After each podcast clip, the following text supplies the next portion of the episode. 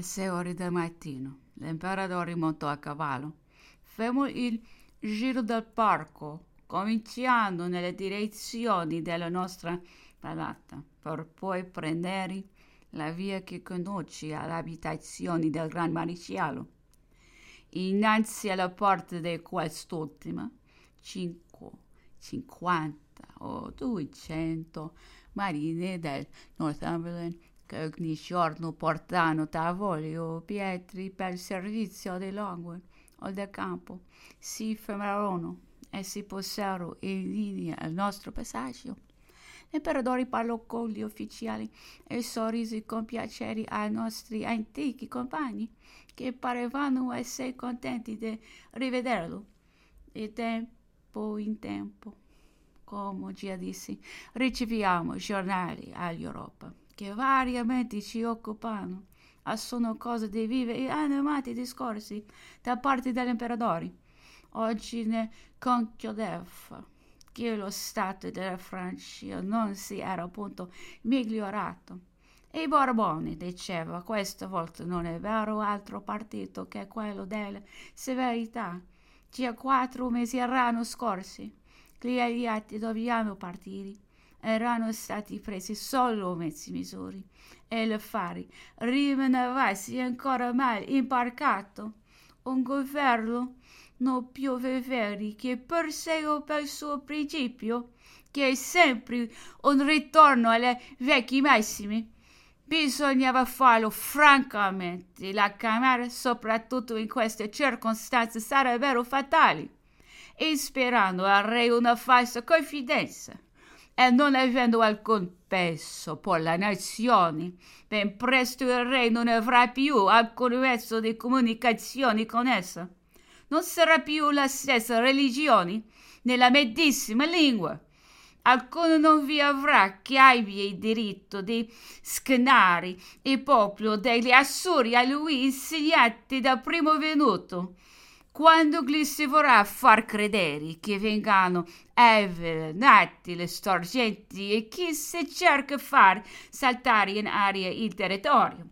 L'imperatore conchiudeva che vi sarebbero parecchie esecuzioni capitali ed un desiderio comune di reazioni capaci di commoveri incapaci a sommettere e che presto o tardi un'eruzione vulcanica finirebbe con inghiottire il trono e i suoi partigiani se la provvidenza ha destinato che abbiano i Borboni a regnare diceva solo dopo qualche generazione potrebbero acquistare sicurezza del regno.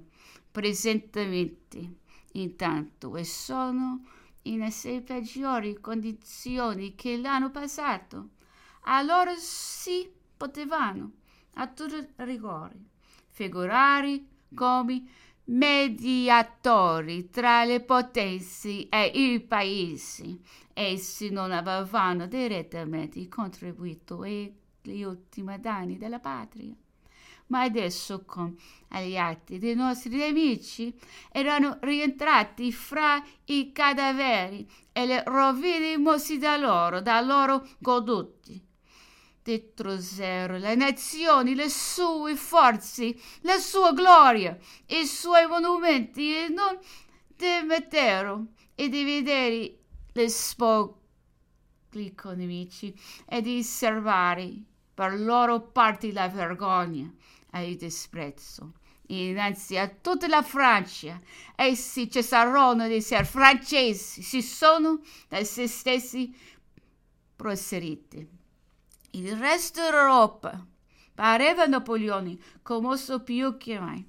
Essa aveva annientato la Francia, ma la risurrezione di questo poteva un giorno seguire all'esplosione dei popoli cui la politica dei sovrani avesse da sé alienati, forse anche il prossimo conflitto tra le potenze l'avrebbe originato ciò che se probabilmente sarebbe accaduto.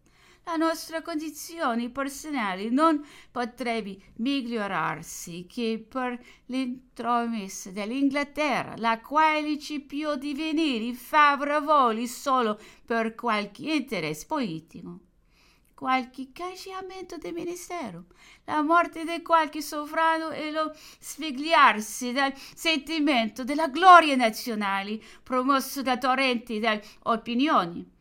Ora gli interessi politici potevano benissimo insorgere la mutazione delle persone stava nell'ordine della cosa e il sentimento della gloria nazionale da questo ministero offeso poteva su di un altro influire.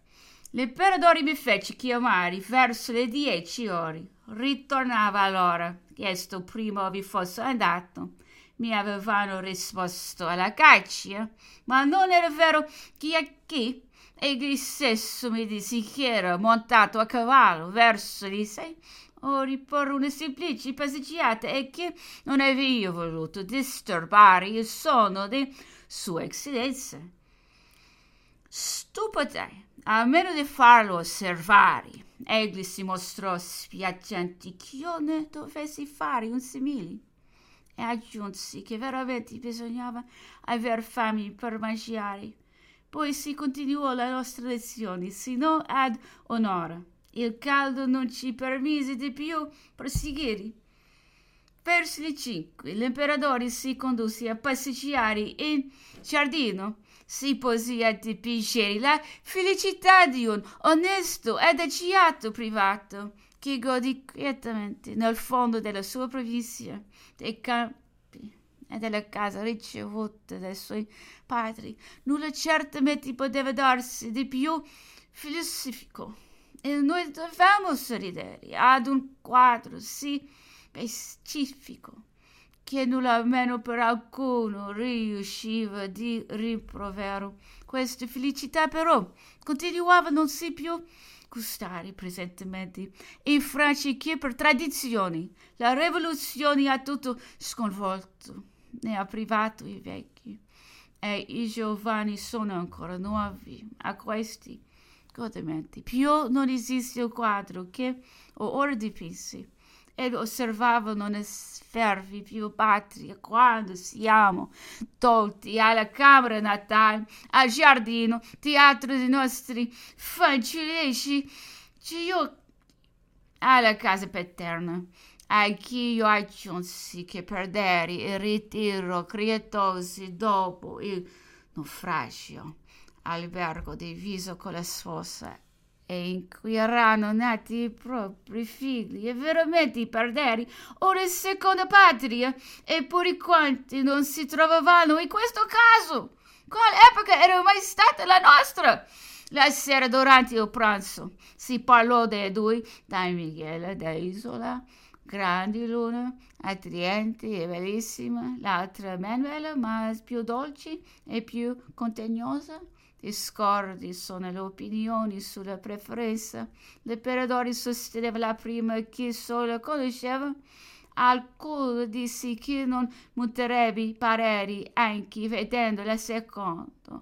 Non gli bastò e voglio che questo tale dicessi la sua scelta al che si determinò per la seconda con una manifesta contraddizione, ma io chiari la cosa dicendo che se avessi voluto acquistare una schiava mi sarei appigliato alla prima che si sperava la mia felicità nel divenire schiavo. Io stesso mi appiglierei alla seconda e a dir, non che risposi vivamente l'imperatore, che voi mi credete di cattivo gusto.